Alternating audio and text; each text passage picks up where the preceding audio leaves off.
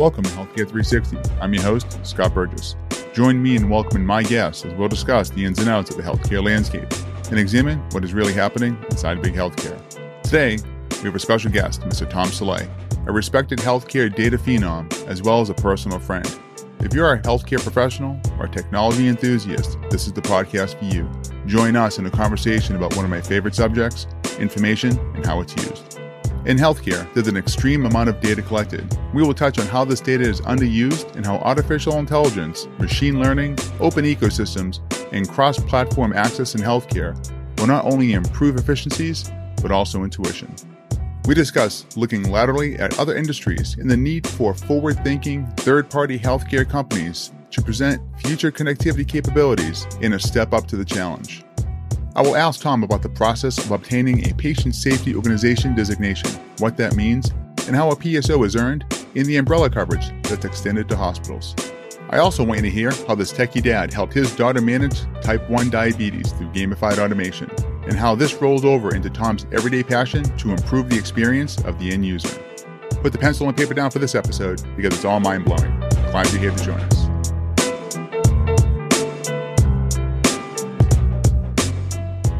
Welcome again to Healthcare 360. I'm your host, Scott Burgess. Today, we have special guest, someone who I think is going to shed some very important light and some very detailed information as to where healthcare is going unobstructedly. Mr. Tom Solet. Thanks, Scott, for having me. I appreciate it. A couple things about you, Tom. Uh, we've crossed paths in uh, in past lives, past companies that we both worked for we've seen each other around. We've, you know, it's been a minute, but we've seen each other around for a while. It's good to be talking again, and it's good to have you in this side of the of the conversation. Let people understand what you're seeing, what you're doing. You're dealing with the really aggressive technology forefront that's in front of us through artificial intelligence and machine learning. And yeah, no, thanks. I appreciate it. And yeah, it's been a while. What have we been working together now for what, a little bit over 10, 12 years or so? Uh, here and there across the country, dotting, you know, this hospital and that. Uh, been a lot happening in the last decade as co- as far as artificial intelligence is concerned. Now we're looking at in artificial intelligence basically taking over a lot of parts of healthcare or being introduced in areas where we hadn't looked at it before. You know, where we've been taking data and thinking, oh, well, this is great for the financial areas, but now we're looking at it more from a diagnostic and preventative care uh, mechanisms to allow for patients to do better and have, uh, you know, of course, better outcomes, which is, you know, of course, what we're all trying to uh, strive for. So, how long have you been in the healthcare marketplace, and what have been the roles that you've served so far?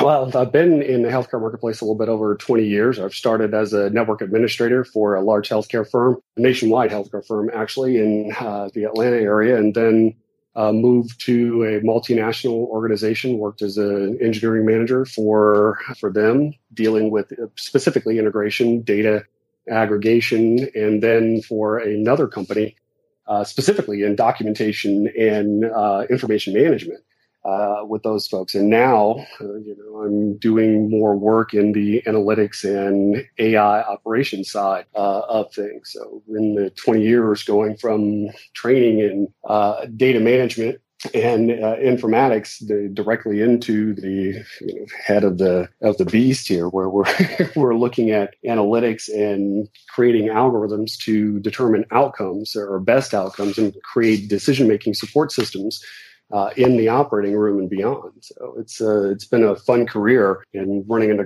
you know great guys like you and, and others along the way where we've had an opportunity to work together. You know, we put together some fabulous projects. We've done some really good things in hospitals, and you know, hopefully we've helped to change the course of some lives along the way. I remember first bumped into each other one of the big healthcare systems in New Jersey. We were doing an intraoperative CT suite. I remember it was the first introduction to the, the integration company you were working with then that had something pretty unique and, and different to offer in the market. They have since been acquired by, oh gosh, who was it? I think it was, was it Steris? Ah, no, I'm sorry, Olympus. Olympus acquired that company. yeah. It's been a minute for sure, but it's been great. But I'll tell you what, I remember first talking to you on the phone. I'm, I'm trying to relic the being overwhelmed, but at the same time, I'm like, okay, we got this because all the information you spit out within three minutes, which was absolutely pertinent to make sure that we we nailed it. It happened, and it was really easy to work with you based on how knowledgeable you were, how experienced you were, and how much of a go-getter because you actually believe and you have a passion for what you're doing. Yeah, having having the well, we call it inside information on the hospitals, but having come from an, an informatics background inside of the hospital, it's always great to know what they expect and being prepared and understanding the the mindset uh, there. You know, it's a very conservative mindset inside of the hospitals, you know, where it, protection of information and access to information for those who need it are paramount. And understanding that going in, it, it helps tremendously to move your projects forward. You know, absolutely. So you have a lot of tie-ins with the healthcare marketplace from a personal experience. We know you're an advocate for those who have diabetes. We know that your daughter has diabetes, and I, I know you're doing a lot of work or caught a light, different um, milestones within the disease itself. So, when you talk about that a little bit? Yeah, sure. So, yeah, my daughter has uh, type 1 diabetes. She was diagnosed five years ago. And you know, this uh, past September was her five year quote unquote diaversary, as, as they call it, when she was diagnosed. Oh, wow, it was a shock. It was a tremendous shock. No one on either side of the family had or we've ever been exposed to type 1 diabetes. And sure, you know, you have a relative here and there that may have experienced type 2 diabetes either for a time or had lived with it uh, for for a bit but this was something entirely new and completely different being an autoimmune disease uh, she essentially had her pancreas or a portion of her pancreas overwhelmed by an autoimmune response, essentially killing all of her beta cells, and she's no longer able to produce insulin. And eh, at the time, well, what does that mean? Well, they tell us she's insulin dependent and we're going to have to give her shots and we're going to have to monitor her blood sugar several times a day and she's going to have to do this and that. And when me being a tech head, or I just delved directly into it and said, oh, well, how can we automate this? And if there is a time, if there's a time to be uh, a diabetic or be diagnosed as a diabetic, there's probably no better time because the systems that are in place and you know it's not something that you wish on anyone or that you ever want to you know have happen to a, your child but right now there are so many tools and there are so many ways to help your child uh, thrive uh, with this with this disease. My daughter dances, my daughter swims, my daughter runs, my daughter weightlifts, my daughter is active. You know, I go to sleep at night knowing that she's going to wake up in the morning and she's going to be fine because of the monitoring systems that we have. And it's not just from the companies that are putting them out, whether it's a continuous glucose monitor or the pumps that she's on, but there is a, an entire host of folks out there. There are just legions of people who are working on artificial intelligence and open source programming to provide a, an artificial pancreas you know, out there. So my daughter is essentially walking around with an electronic gadget called a RileyLink that is working for her and it automates the process. So she thinks less about it every day. Fantastic. That's a fantastic thing.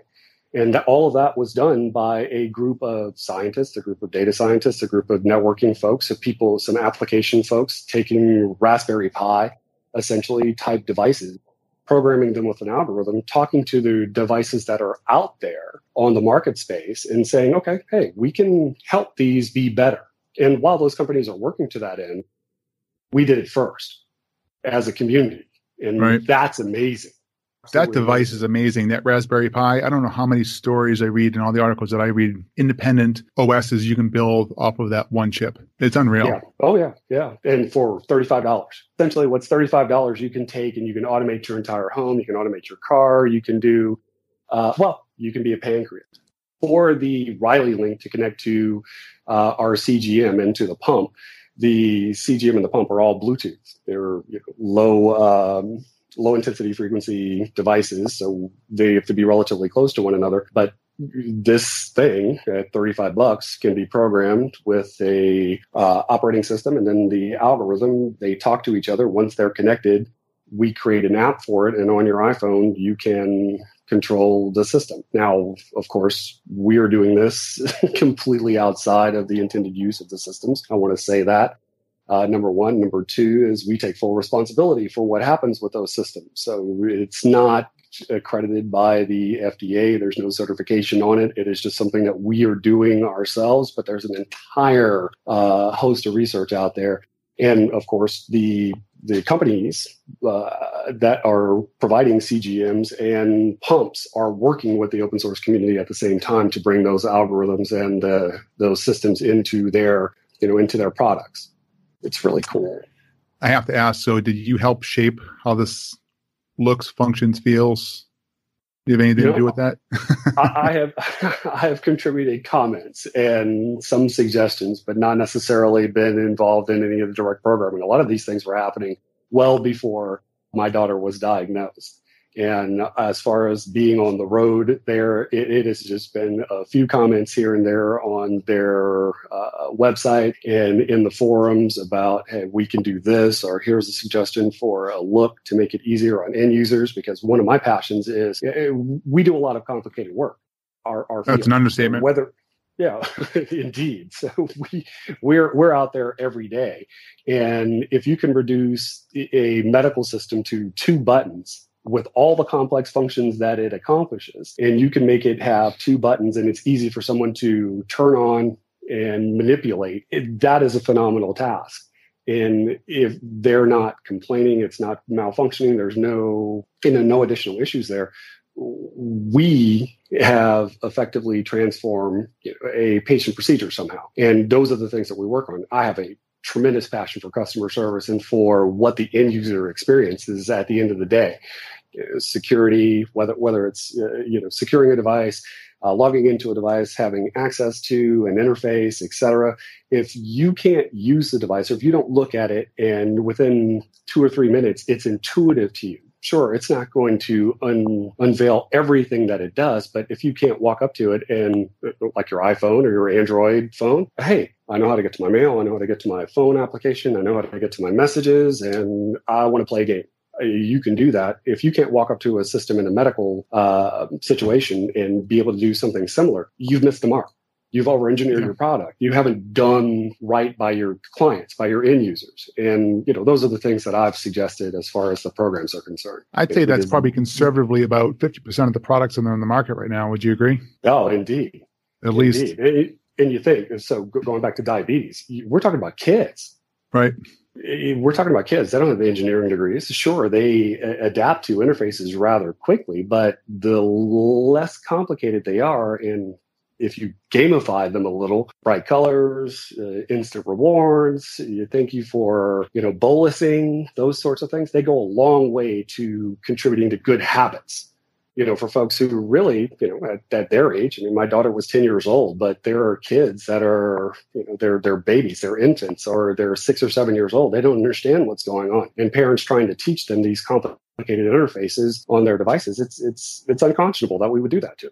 You and I both are in the the same realm of healthcare data and IT and everything that's going to follow up. we're about to talk about machine learning the robots are coming man it's terminator day right uh, Yay, artificial intelligence all the data the matrix yeah. we can act like neo and do an 90 degree backbend what do you think this overall impact is going to bring i mean ai and machine learning and the data aggregation just from the diabetes standpoint and then rolled into full healthcare? I mean, where do you think it's going to start, like truly start from?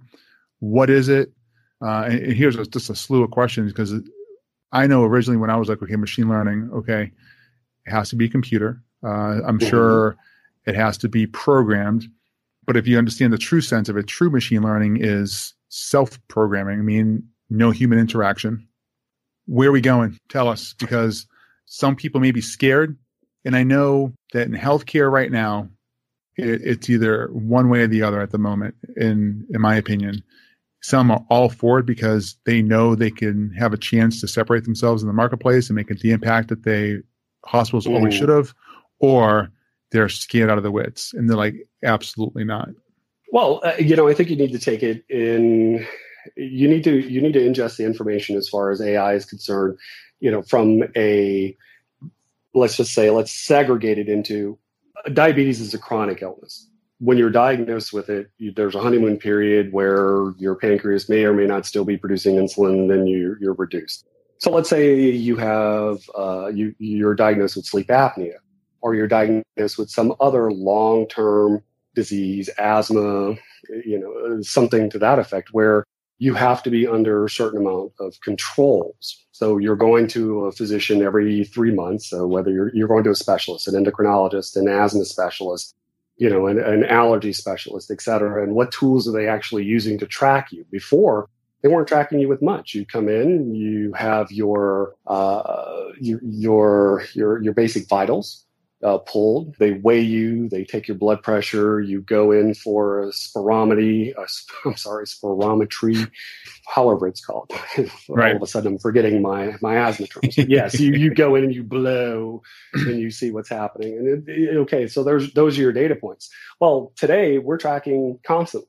And tracking constantly means I can adjust your medications. I can adjust your your intake automatically. Like with my daughter's device, if she is exercising and the algorithm sees that her her glucose levels are going down, it will suspend delivering insulin to her just like hmm. your pancreas would do and say okay well you're exercising. We're going to pump more glucose into you. And you know it'll alert to her and say hey you should have some candy or you should, you should have some type of glucose carbohydrate in your system right now so that you can offset this exercise that you're doing because we see that you're starting to go down. And when it sees that you're going down really quickly, it, it, can alert you and tell you, hey, you really need to have something or you need to quit that physical activity for the moment until you can level yourself out so that you don't get down to a point where you, can't function anymore. And the same can be said for people who are on CPAPs, BiPAPs, et cetera. Now you've got smart devices who are giving feedback to their clinicians and the clinicians will uh, download download new programs to their devices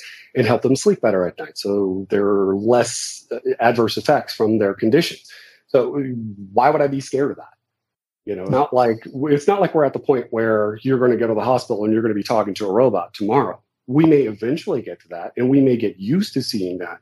But today, where the absolute gains are, are in the little things that we do if I can track with my watch or I can track with a, another monitoring device, you know, my condition, and it gives constant feedback to my clinicians and my clinicians call me, that saves me an extra trip to the hospital. It saves yeah. me an extra trip to my doctor's office and they are updating the program and alerting me to any changes and saying, okay, well, you don't have to be on so much medication anymore. Well, uh, would you not agree that perhaps less medication may be better in the long? That's where I see the the biggest value right there is the efficiencies of yeah. the data through an automation system. Even if it stops or reduces two appointments, we can get to the answers a little bit faster. I mean, this this is the simplest form of the discussion, but mm-hmm. how many more people can get in to go see that doctor because right now we both know that the doctors have they're not, they're not very welcoming to their job anymore as far as they're like hey don't come into the field. You're going to be stressed out. Uh, did an 88% disapproval rating of the field according to the latest studies that were out there.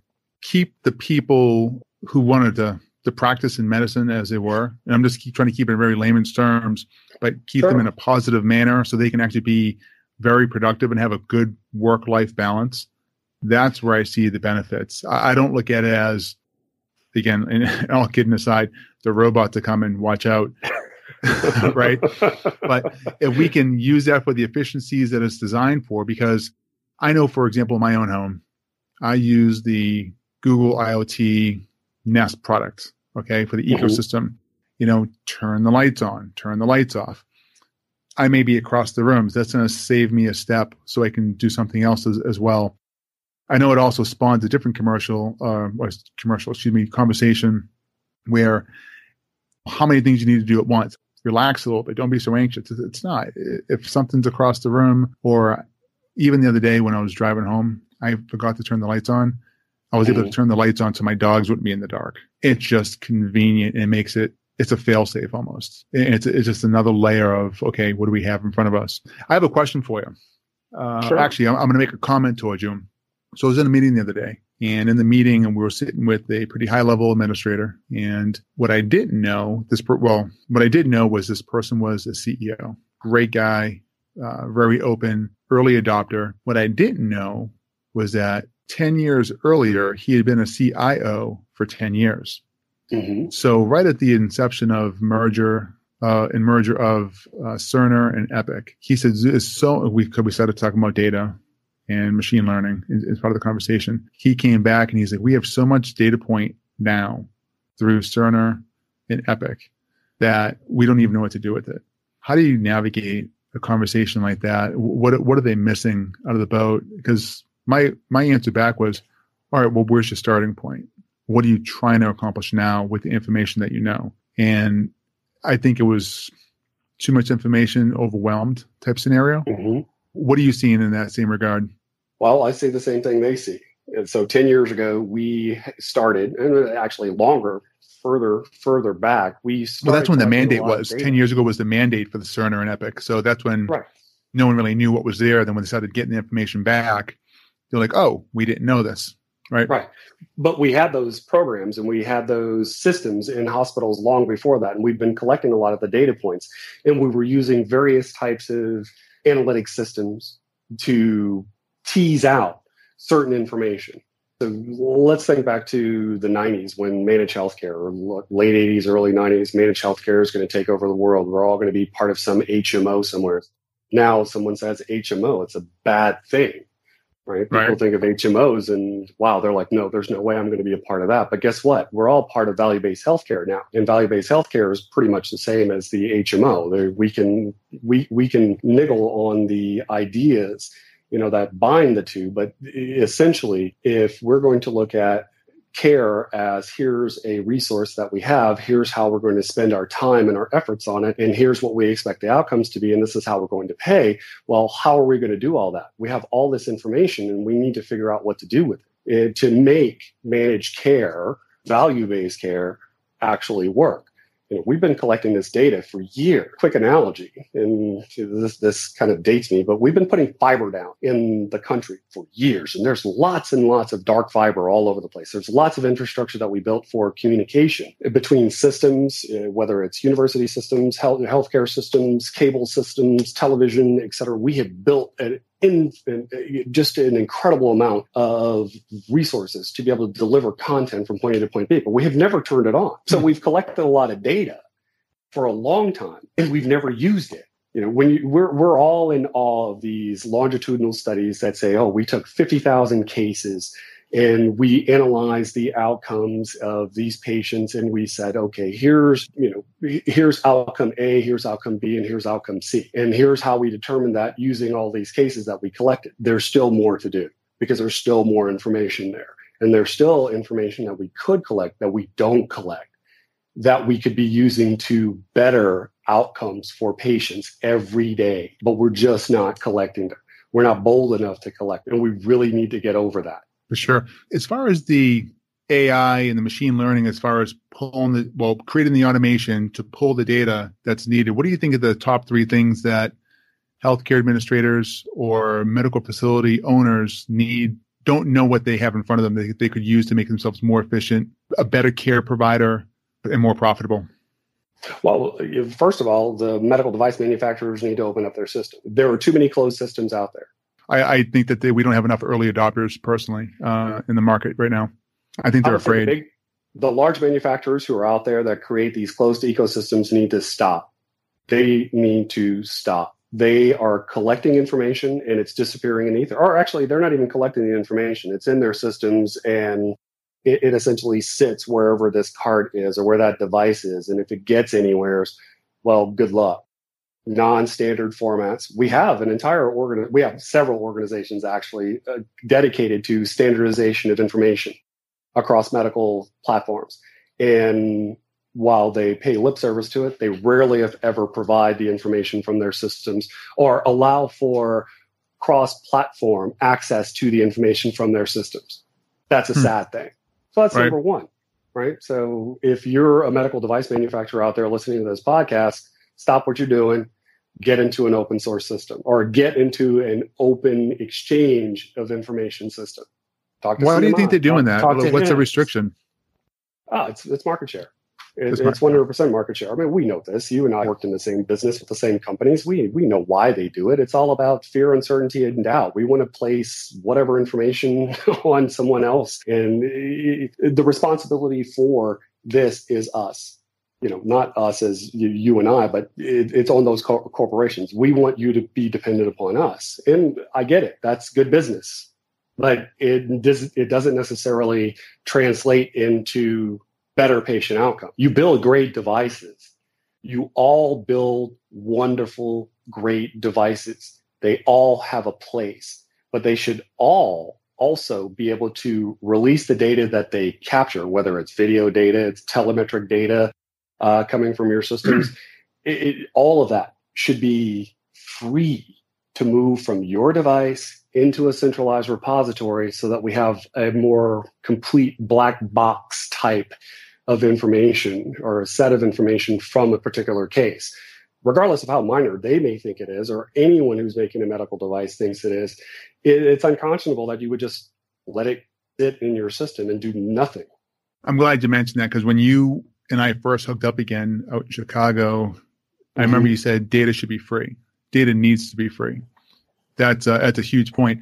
Here's something that I would like to just kind of amplify that a little bit if you have the behemoths of Microsoft and Google, and I'm sure mm-hmm. you saw this tech that was just released this past week, where it's an Android platform for the OS, Microsoft's hardware for that handheld foldable Duo phone that they they released. Yep. If those two companies at the size of they are on a global aspect can communicate, integrate, and work together, there's no reason why these medical companies can't or shouldn't at the same time. Right. I, I completely agree. And you look at other companies who are trying to open, liberate, create more interactive and cohesive databases of information so that you as an individual healthcare owner because you should be owning your data walmart's doing it or trying to do it. Amazon is trying to do it. They you know microsoft was of course was, was part of that consortium trying to do it. And if, if people would just i say people if, if we would just demand it and stand up and say look my medical data is my medical data it doesn't belong to you. I shouldn't have to pay what right now the government mandates that if I wanted to have an electronic record or a paper record of my encounters with doctors, I have to pay them six dollars and fifty cents for every one of the encounters, and then I have to take everything, put it into spreadsheets, and make it, uh, you know, into a cohesive.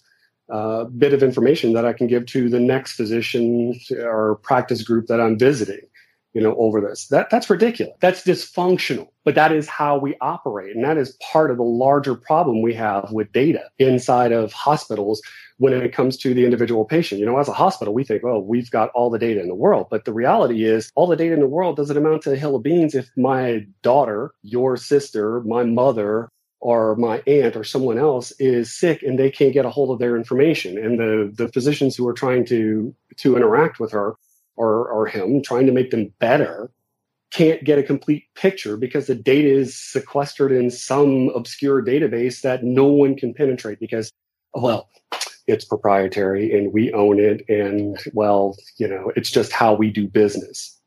Well, I can think of words to use for just what that is. yeah. One of the, uh, oh, we were just sitting down with, uh, with a few friends and uh, they were making a comment like, "Oh, you're an Android user." I said, "Yeah," and I always refer back to those devices. Everyone's using a device at some point. It's either a Microsoft, mm-hmm. an Android, or an, or an Apple. And they said, but if you're an Android user, why do you have an iPad in front of you? I said, well, I mean, I did make a flip three or four months ago. And they said, well, why? It's just, I said, you kidding me that you, you don't like Apple? I said, I don't. I said, I truly, I think I have a better resource in an Android or a Windows device. But if you ask the reason why is is for one reason. They're like, well, why is that? I said, well, actually two, um, but the the primary is because the iPad now utilizes USB C, mm-hmm. and they came back and they said, what's that? I said, well, USB C is a universal interface that allows cross information of information. I could plug that iPad into my phone or that iPad into my, which is an Android device, or into my my mm-hmm. desktop, which is the PC, Windows based and now they can bidirectionally communicate. And she's like, eh, they couldn't do that before. I said, no, I, they they couldn't do that before at all with the Lightning port. Eh, they they could to a certain degree, but it wasn't all open. I said, oh, I said now I can actually download something. she said, right. what? I said I can actually download a PDF and attach it to a mail file, just like every other computer and interface I'm used to. And when you think of the simplicity of that and the sandbox that Apple has been playing in, and the phones are actually still playing in, not just the tablets, that's the type of scenario that you're talking about. You have to go through three or four or five different steps with a phone because they're still using that lightning connector. Versus with the iPad, I can now directly download and then use a simple mail application to attach and release. And that's it. Right. And that's And the same thing that- these medical companies need to do.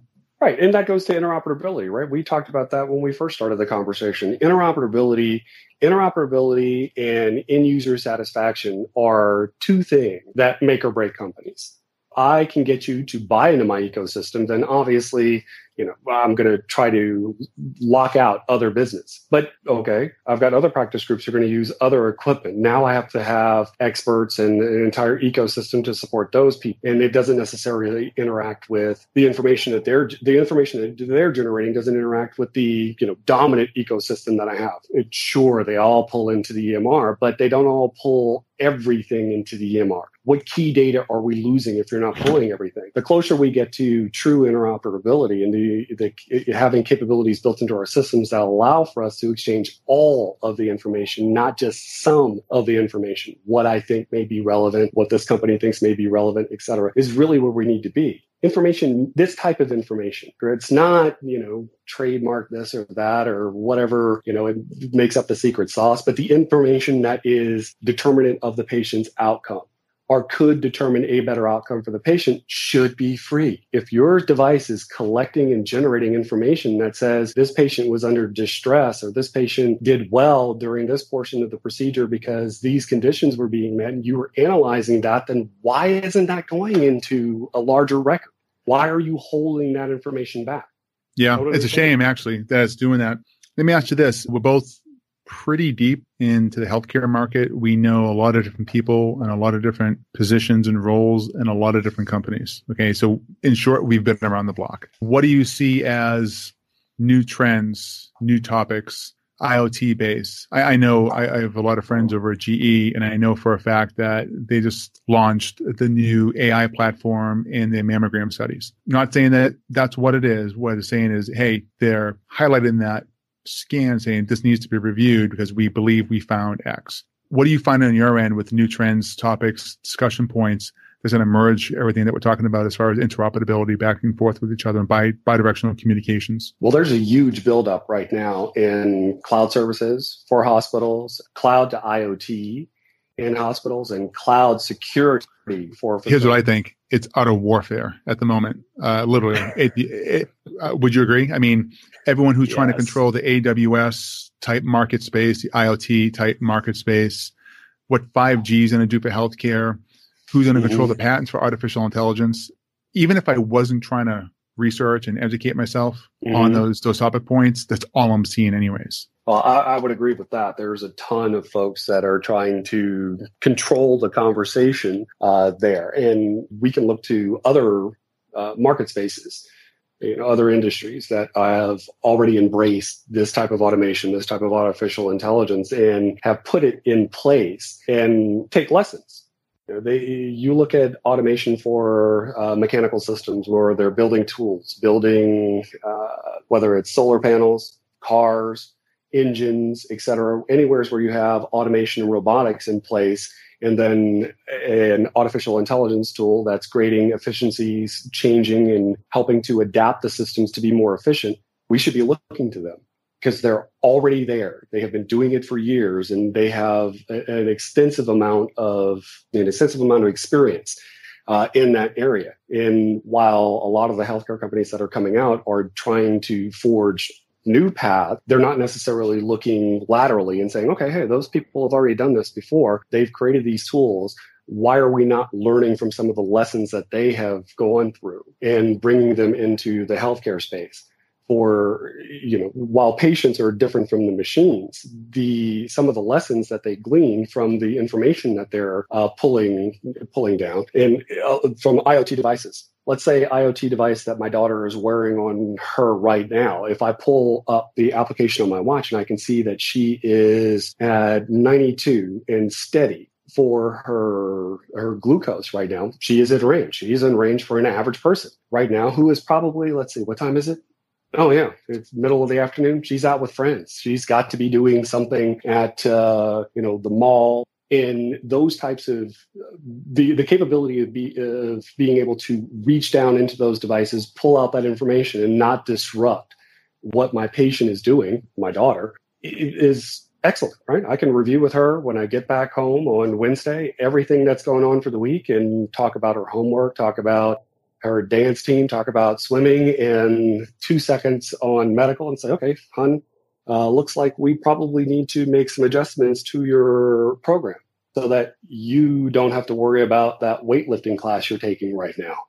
That that's what makes me smile right there is the automation and you're able to review it and not spend a week or days, whatever right. valuable time they may have in between for just your general connecting with you know someone who you love and you're able just to kind of glance over it and make adjustments because all the hard work has been done in front of you. Right. And you look at you look at large companies like GE and you look at Siemens. They don't just do medical. You know, they're just not in healthcare. Oh, yeah. They work in build. They work in building automation. They build uh, jet engines. They do all kinds of things, and they have been experimenting in dozens of areas. You know, outside of the healthcare industry with artificial intelligence, with machine learning, with um, you know a- analytics, and they have taking their processes, whether it's from CT, uh, other types of fluoroscopy, and allowed for you know experimentation, and they're generating really, really good results. They're yep. generating results that we probably would not have even thought possible. You're absolutely correct. And one of the trends that I see, and it's not so much in healthcare, it's somewhat outside the lines of healthcare, but I have a, a couple close friends, and right now they have a, a couple patents and they're working with some of the big boy uh, companies, Dell, IBM, Microsoft. The patent control again, they're trying to navigate that conversation a little bit, but they're working on WeatherTech, and they're working on WeatherTech as far as the automated automation of cars in bad weather and how to predict weather patterns to our devices so we can actually give better information in real time versus mm-hmm. now I live in Florida. The weatherman says five, six days in between or ahead of schedule that the hurricane's coming and then, oh, it's shifting this way, it's shifting, and they don't really know where it's going. All that I see with some of the technology that they're bringing really help navigate that whole discussion. Bringing that over back to healthcare, do you think that going slow on purpose because they're trying to mitigate any kind of high intent risk or frivolous risk that, that they can get sued over? Well, of course. It, it, look, we're talking about biological systems the people. so every time you talk about people, you have to be careful when you're when you're applying new technology to to people. You know, it's a revolution when the iPhone came out. It's now everything's a smartphone. We used to have feature phones, we used to have flip phone, and you know, of course, we're going back to foldable clamshell. I guess all touchscreen type phones soon again. So what was old was new, but there is a progression to all of it, where we have to be cautious with how we provide information to people. You know, let's let's be honest, and I hate to say this to to everyone, but I'm sure other people have. We're not very educated when it comes to healthcare. If no. you ask anyone out there, so I've got a graduating a graduating team, first year college, freshman, you know, in school, and I'm a healthcare professional. I've been in healthcare my entire career my son, who doesn't necessarily uh, care one bit about me being in healthcare, you know, other than, hey, I'm going to college and here's what my dad does and it's really cool. If he's interested in something else, if he has to go to the doctor, he always calls and asks questions. And while I've tried to educate him and made him, you know, aware of the things that he needs to be whenever he goes to a doctor's appointment, an eye doctor's appointment, or just for a regular checkup, it, it takes a minute. And we have an entire population that's like that if I'm going to move forward with artificial intelligence and I'm going to tell you that your application on your phone that we just downloaded in, you know, what's what's the, the the the general joke on the internet, right? Our iPhones are smarter than what sent the space shuttle into uh, you know into orbit. And while that might be true, that was the first iPhone too, by the way, right? right. of course. So oh, at the first a decade ago, first iPhone, our current iPhones are thousands of times smarter than that with the neuro chips and everything else it has. But I will believe it that I was playing Candy Crush and I got, you know, a, couple of million points on one level versus, hey, it's telling me I should probably get up and go for a walk because it would help to reduce my blood pressure. we need to educate folks on yeah. that and have them take th- that advice serious. So programs like uh, Lark or uh, Rally or others that are out there to help you with your wellness and tell you, hey, you should probably take 10 minutes right now to step away from your desk and go for a quick walk. Just stand up. Go downstairs, yeah. grab some water, go outside for a minute, walk around the parking lot. You will be much better for this if you do it well, no, I'm not going to do that because, well, you know, this program's not right. But when it dings and tells me that I have to go and play this game or Words with Friends is active or something to that effect, yeah, I'm, I'm all for it. You know, so there's a there's a lot of trust that we have to rebuild with people out there so that the programs that we're using and the information that we're giving them is supported by what they see as differences in their health.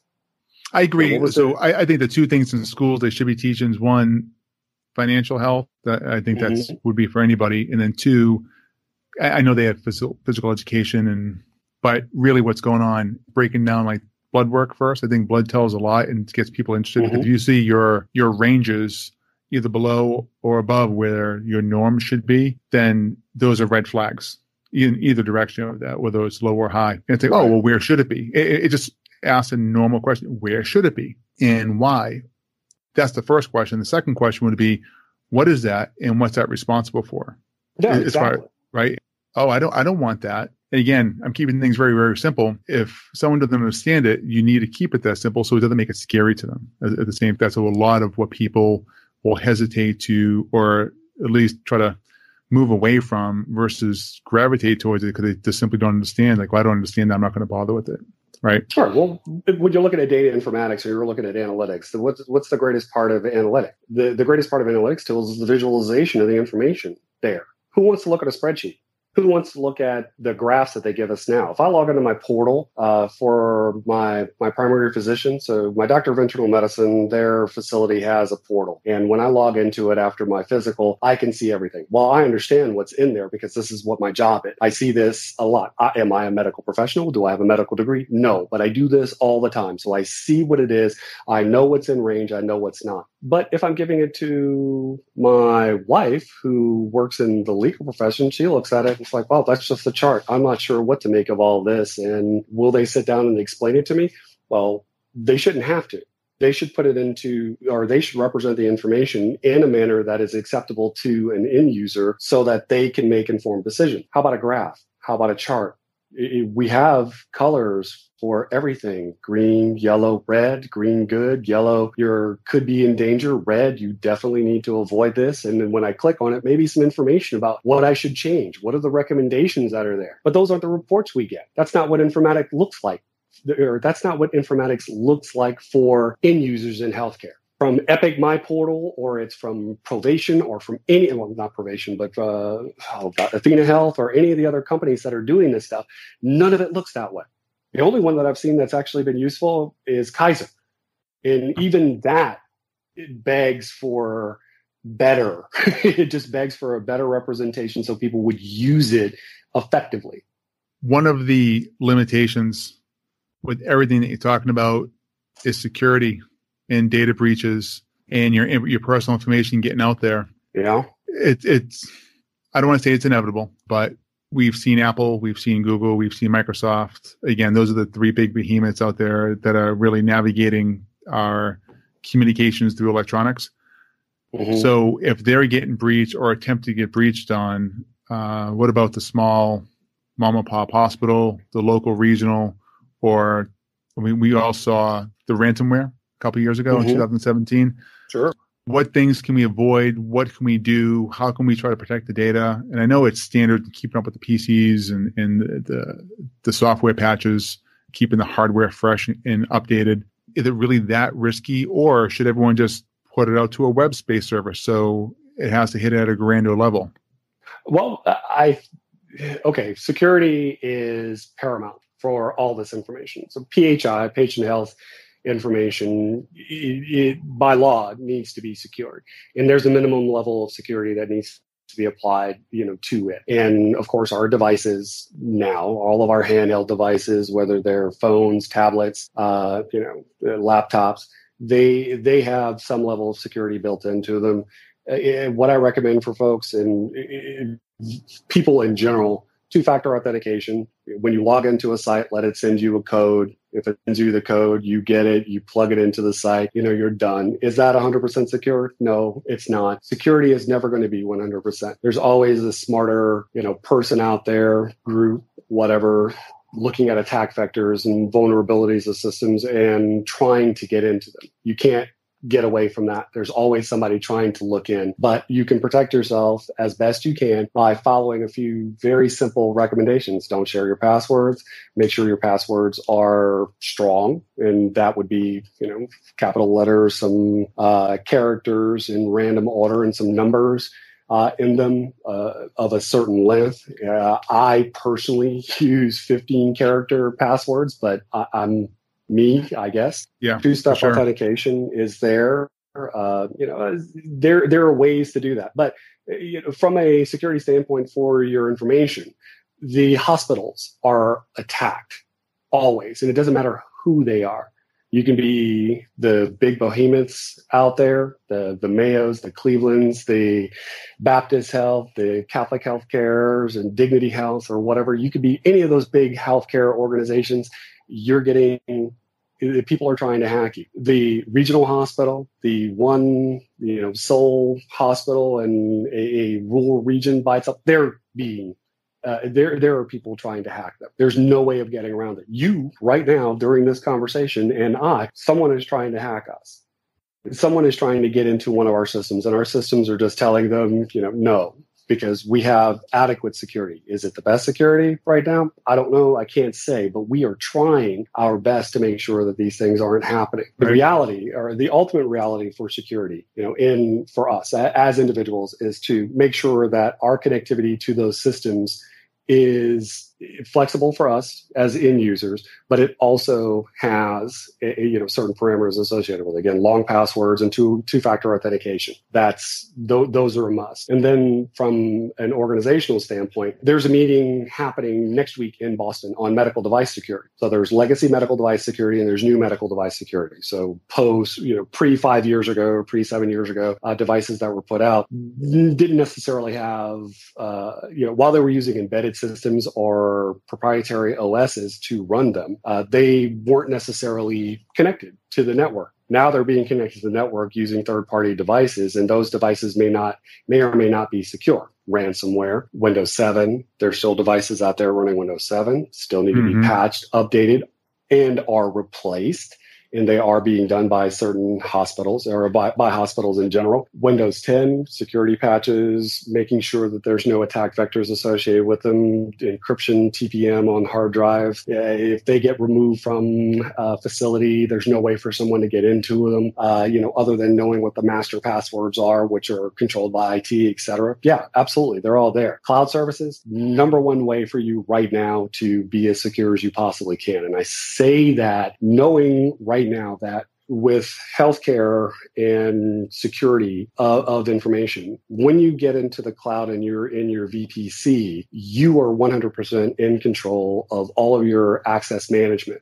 And access management can be as simple as I'm letting a patient in or I'm letting a group of physicians in to look at the information. And I log, trace, remove, turn off access to, you know, et cetera, almost instantly as I need to uh, for, for systems. And I can copy across platforms. I can respawn. I can do a bunch of things that I can't normally do inside of, of data centers, which, you know, we, we've been able to accomplish some of those tasks but now having this massive power in cloud computing and the ability to move data from one uh, from one facility to another, turn off access, uh, you know, for a certain group of users, certain facilities, certain, uh, you know, countries, even. I can say I don't want any access for X country, you know, right. if it's coming in through this, even detecting through VPN. You know, it's amazing some of the things that we can do for, for systems to, to help secure them right now, yeah, security is a security and what what's being done in the area is is absolutely amazing.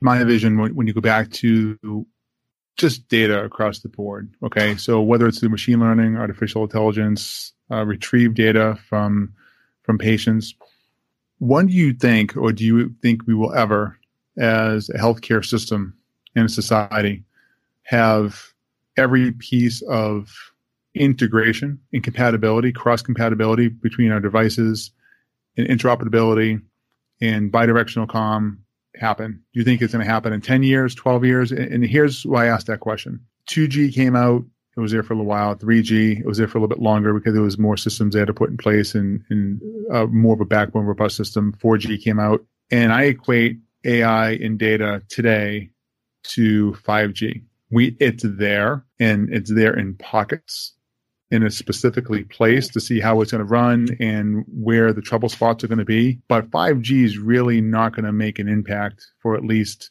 I would say, let's say year six before it really makes that impact. It, it's probably going to have, well, we know it's going to have milestone points within its implementation plans at year three, year four, but I really don't think it's going to hit market like it really could at like to like year five or six. No, I think you're. I, you know, I think you're right about the expand the expansion into 5G from a connectivity standpoint. Now, being able to have those speeds, that type of interconnectivity between devices, and this is just in general, not necessarily specific to medical, but the the capability of essentially acting as though I were at home or uh, we're in an enterprise system where I, if I wanted to communicate with a computer from my computer to another computer that is you know on campus maybe one or two miles away and it's instantaneous and it feels as though I, am doing it real time sure a- absolutely. 5g is going to open up a lot of possibilities there. But from a medical device response capability you are talking about an industry that moves slow uh-huh. and it's very cons- it's very conservative. So if, right. if, if, if you were to grade uh, computer systems inside of a, a, a hospital uh, that you're walking into, you can guarantee yourself you're going to be three or four years behind from a technological standpoint for every desktop that's there. Now, while the data center may be up to date and the delivery methodology of getting information from you know from the core out to uh, the edge is brilliant, but the endpoints are are well let's just say behind a, a, bit think of the medical devices that are in the facility. You and i have walked into facilities where they're using equipment that is seven years 12 years 15 years 20 yep. years old. And it's not because they didn't want to upgrade it or they didn't have the money to upgrade it. It's because it worked and it worked really really well. And the new mm-hmm. system that replaced it didn't necessarily bring any advantages you know to the procedure that they were providing or to the to the process. If we're hanging on to a lot of these legacy devices and we're not providing ways to connect to those or the new devices that are coming in don't connect to the future or aren't looking to the future for connectivity how do we get there? You know how do we really get there? The forward thinking company that are providing that type of connectivity are data companies. They're not necessarily medical device companies. Maybe they're home health medical device companies because you see there's a large market space for it, whether it's a watch, a monitoring system, a blood pressure cuff, someplace where you can, you know, do a quick blood draw or have a blood sample taken and then report it up to the cloud so that your provider can take a look at it. Sure, those devices will get there, but what are we looking at when it comes to CT? When we're looking at uh, general fluoroscopy or we're looking at endoscopy, uh, bariatric suite, where are we looking at the connectivity? Yeah. Do, do you see a bed, light, or table company doing anything that, oh, well, they provide tablets for controlling their devices, but those tablets are all closed loop. Telemetry am I actually getting from any of these devices to attach harmoniously to the quote unquote black box we mentioned earlier? They're just not there because they're not thinking about it. It's not about control, it's just about data.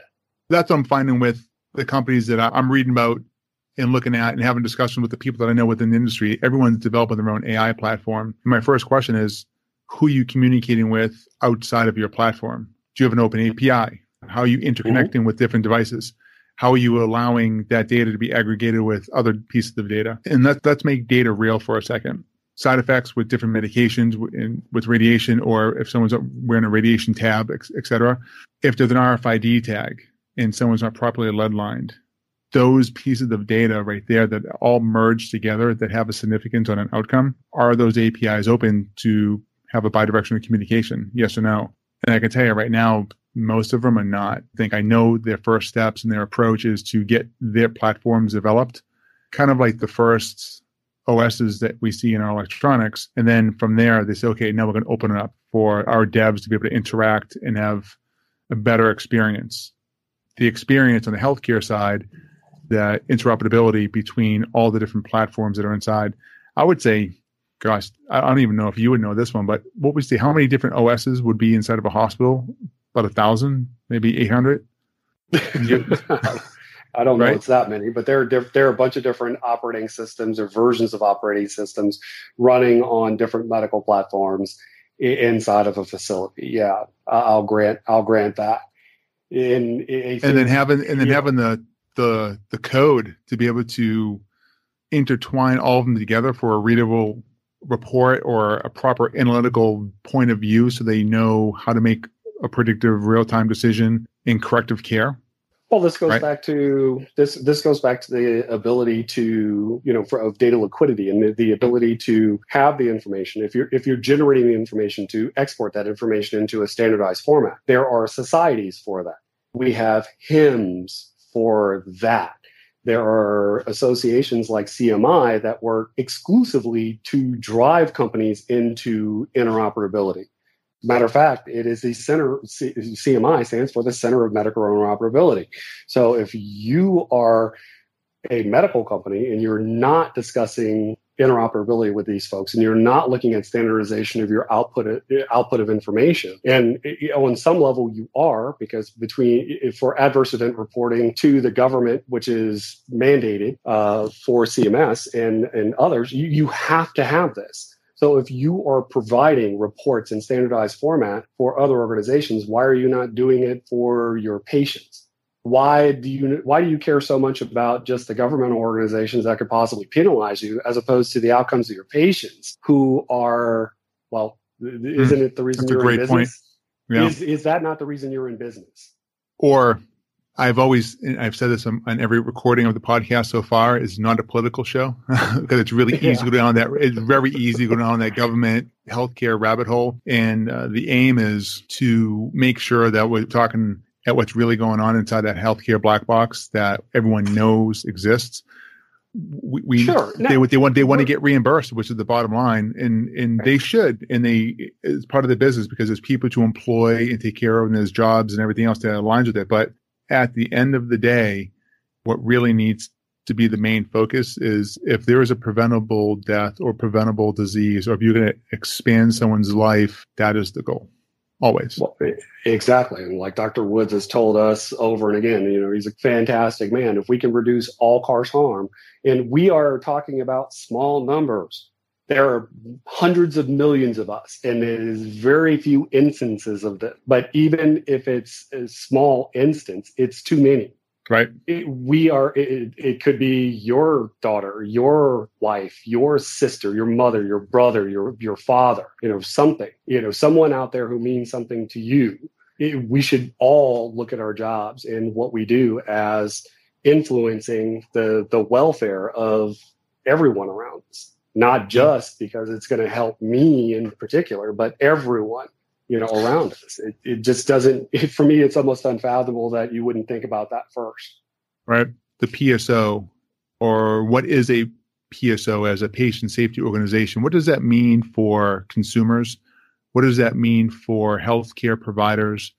What does that mean for the industry? I know a little bit about it, but I want to hear from the perspective of someone who understands data intrinsically and understands the ramifications of how it's implemented into that dynamic? Well, uh, first of all, there when we talk about the spaces that we work in, we we work in the perioperative spaces. We are in a high risk area where there's tons of expertise that goes into putting the spaces together, and of course, a lot uh, of expertise in order to run them and everyone that's there specialized training specialized uh, skill sets and the like and when a patient goes in for whatever procedure they're going in for they sign off uh, on a bunch of documents tell, saying that they understand the risks that are involved and their outcome of course is the, the goal of everyone that's there everything we've said so far and we've talked about you know whether we we didn't intend, as it were, to say that one mm-hmm. company or another is keeping this uh, in a you know in a silo to harm anyone. The reality is is they are in business, and this is how business is conducted in the space. When we look at patient safety organizations or if you are a certified patient safety organization, the you are giving a facility the capability of capturing more information that would not necessarily get into the patient record and allowing them to use it to triage cases. And we're not looking at cases where there were adverse outcomes. We're looking at all cases. And hospitals that work with PSO organizations are given an umbrella coverage to allow them to collect an immense amount of information that doesn't necessarily go into the patient record and improve upon their care, you know, their care tactics, their care strategies uh, for their for their patients and for their their care population.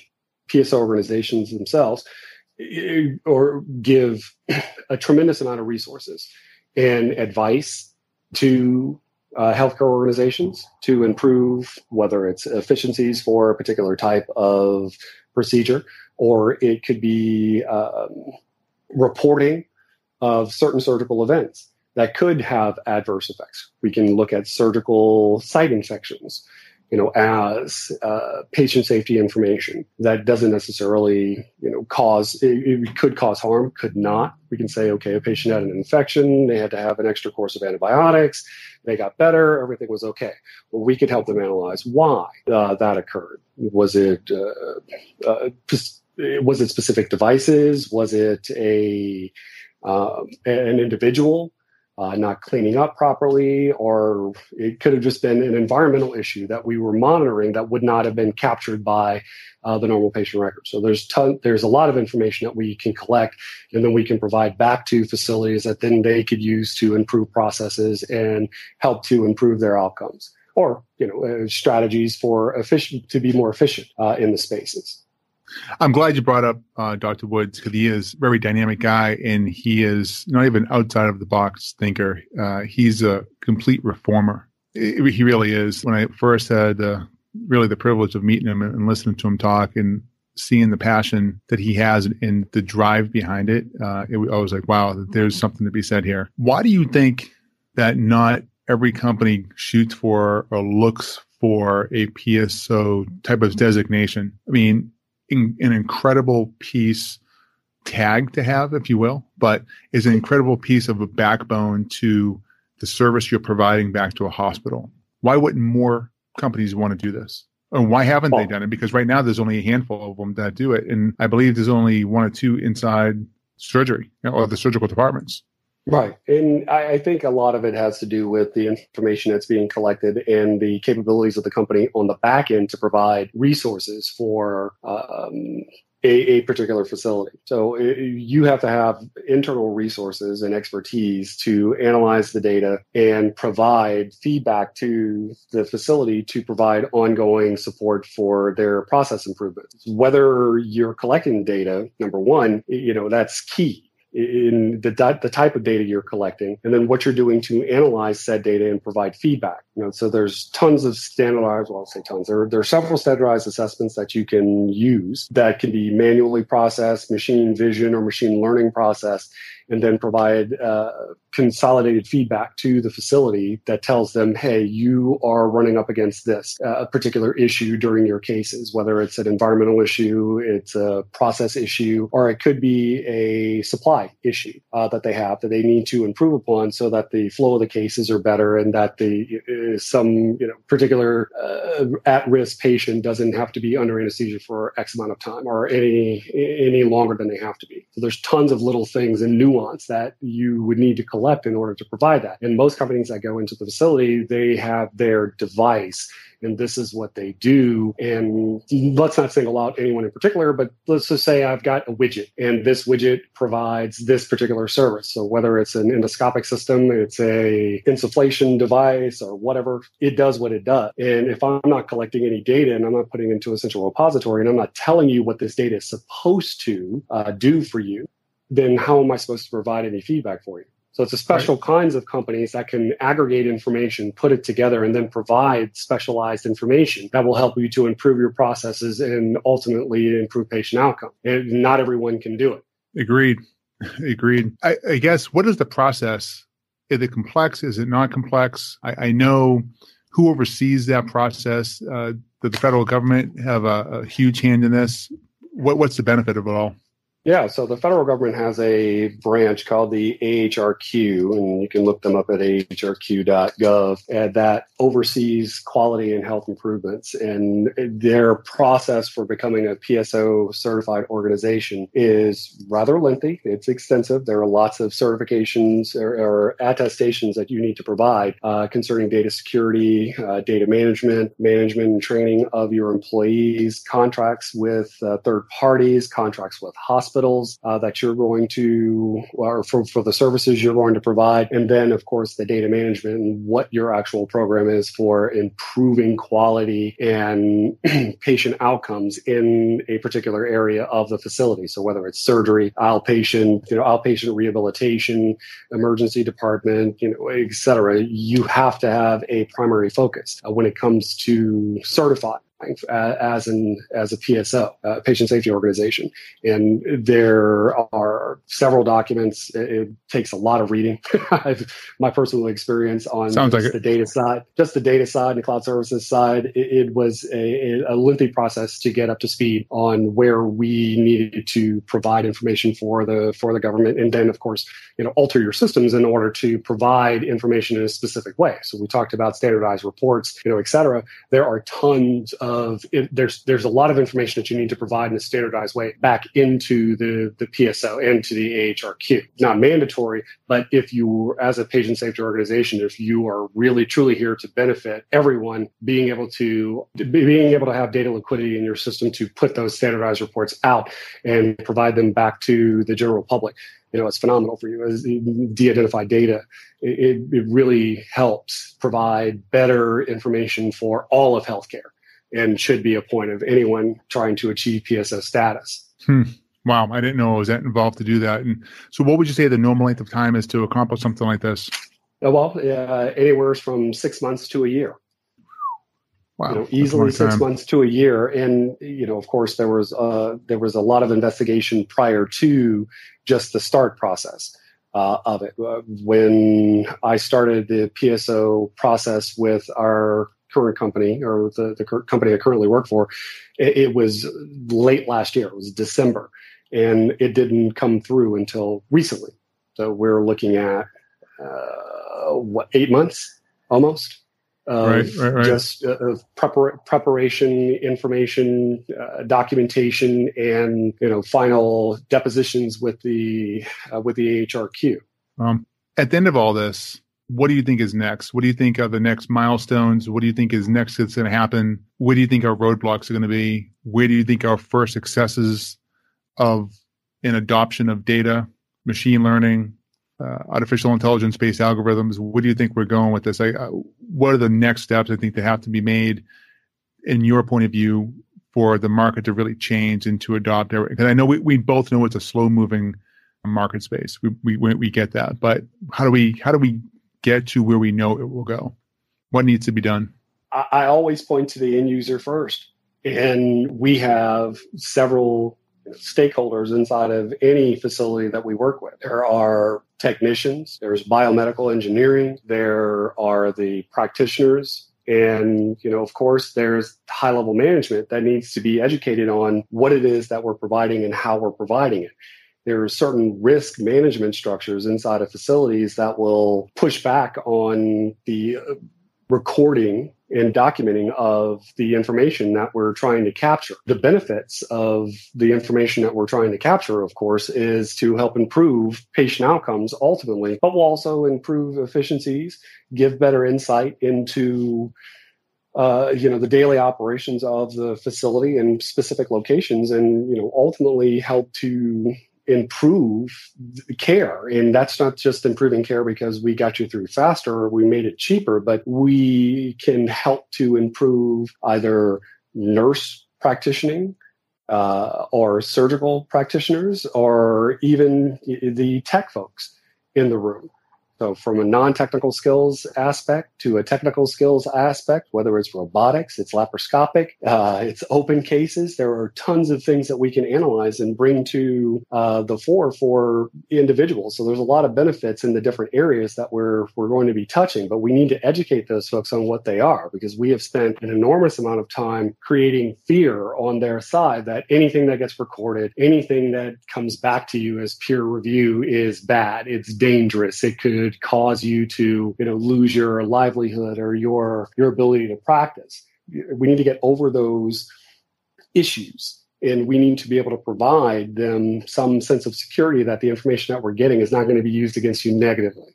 Right. There's a lot of that. There's a lot of that deep suspicion that information, it, you know, while information wants to be free, information that gets out usually is bad. Then what that means it's bad for me, and that's going to negatively impact me.